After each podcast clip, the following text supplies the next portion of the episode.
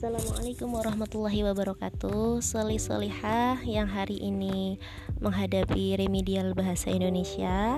Semoga selalu semangat, uh, tetap bersyukur dan juga mempersiapkan dengan persiapan terbaik. Uh, Kita buka dulu dengan membaca basmalah bersama. Bismillahirrahmanirrahim. Uh, Kita mulai remedial pada pagi hari ini dengan semangat terbaik gitu ya kak. Semoga dimudahkan urusannya. Nah sebelum remedial dimulai Ustazah ingin menyampaikan beberapa hal hmm, terkait remedial yang akan berlangsung. Kenapa remedial ini dilakukan? Dalam rangka memperbaiki nilai yang masih kurang dari KKM e, eh, tapi tentu saja dengan harapan yang terbaik gitu ya kak. Bisa dikerjakan dengan baik kemudian justru bisa mengambil banyak hikmah seperti bisa belajar berulang kayak gitu. Jadi bisa menambah pemahaman yang lebih kuat seperti itu. Jadi tidak perlu berkecil hati. Nah uh, alhamdulillah beberapa teman kalian begitu sudah menanyakan beberapa hal terkait kesulitan materi-materi bahasa Indonesia. Nah beberapa hal ya ingin Ustazah sampaikan jawaban-jawaban dari pertanyaan teman-teman kalian.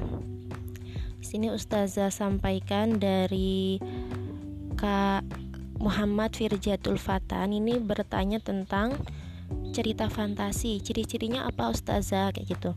Nah, jadi di cerita fantasi ini kan inti pentingnya dari cerita fantasi itu adalah kisah yang imajinatif ya, Kak cerita imajinatif hayalan yang tidak terjadi di dunia nyata, ada keanehan, ada keajaiban. Nah, seperti itu.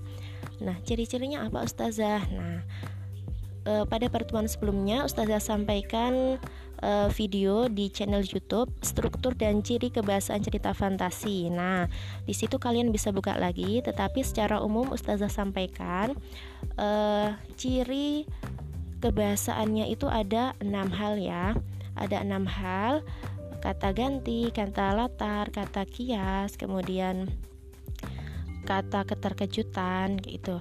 Nah, itu ciri kebahasaan. Tetapi untuk ciri ciri teksnya itu imajinatif atau hayalan, kemudian ada keajaiban atau keanehan, kemudian memiliki e, latar waktu dan juga latar tempat yang lebih dari satu, artinya memiliki dimensi waktu dan dimensi ruang atau tempat. E, kemudian memiliki tokoh yang unik gitu. Kenapa tokoh unik Ustazah? Karena e, dalam cerita fantasi itu memiliki cerita imajinatif sifatnya. Jadi memang tokohnya tuh unik, ajaib gitu loh. Banyak terjadi keanehan-keanehan dalam cerita sehingga tokohnya ya unik itu gitu. Tokoh yang ada di e, cerita misalnya bisa terbang atau bisa menghilang kayak gitu-gitu. Itu ya kak. Untuk pertanyaan dari Kak Fatan 7C nanti lengkapnya bisa dicek di channel YouTube yang e, link YouTube yang akan Ustazah berikan. Kemudian ada juga kemarin dari dari Kak Aisyah Kak Aisyah itu bertanya tentang Aisyah 7B bertanya tentang struktur teks deskripsi. Nah, nah untuk teks deskripsi itu Kak, strukturnya itu ada tiga. Nah, apa sih Ustazah struktur gitu ya? Struktur itu hal-hal atau bagian-bagian yang menyusun sebuah teks secara urut sehingga menjadi satu kesatuan yang lengkap gitu ya uh, misalnya ditanyakan struktur deskripsi berarti itu bagian-bagian yang menyusun teks deskripsi dengan urut gitu. Misal yang ditanyakan struktur teks fantasi berarti ya bagian-bagian yang digunakan dalam teks fantasi secara urut agar dapat e, membentuk sebuah cerita yang runtut gitu. Nah, kalau khusus untuk struktur teks deskripsi itu ada tiga bagian. Yang pertama itu ada deskripsi umum atau biasa juga disebut dengan identifikasi. Nah, artinya apa? Kayak gitu ya. E, di situ akan kalian temui pernyataan-pernyataan umum dalam sebuah teks deskripsi. Misalnya, Ustazah beri contoh ketika e, ada sebuah teks deskripsi yang berjudul boneka kesayanganku. Nah, biasanya di pernyataan umum uh, Afan uh, di deskripsi umum atau identifikasi penulis akan menyampaikan gambaran umumnya boneka itu apa sih? kayak gitu. Misalnya ya boneka adalah salah satu jenis permainan yang biasanya digunakan oleh anak-anak perempuan Nah, itu kan umum ya Kak, belum langsung spesifik boneka kesayangan tuh kesayanganku tuh yang kayak apa sih gitu. Kesayangan penulis tuh kayak apa sih? Kayak gitu belum. Jadi masih yang umum-umum. Misalnya bentuknya besar kayak gitu kan umum ya atau kecil atau biasanya diletakkan di mana itu kan masih umum. E, misal diletakkan di lemari atau di atas tempat tidur gitu. Kemudian deskripsi bagian atau struktur struktur yang kedua yaitu deskripsi bagian.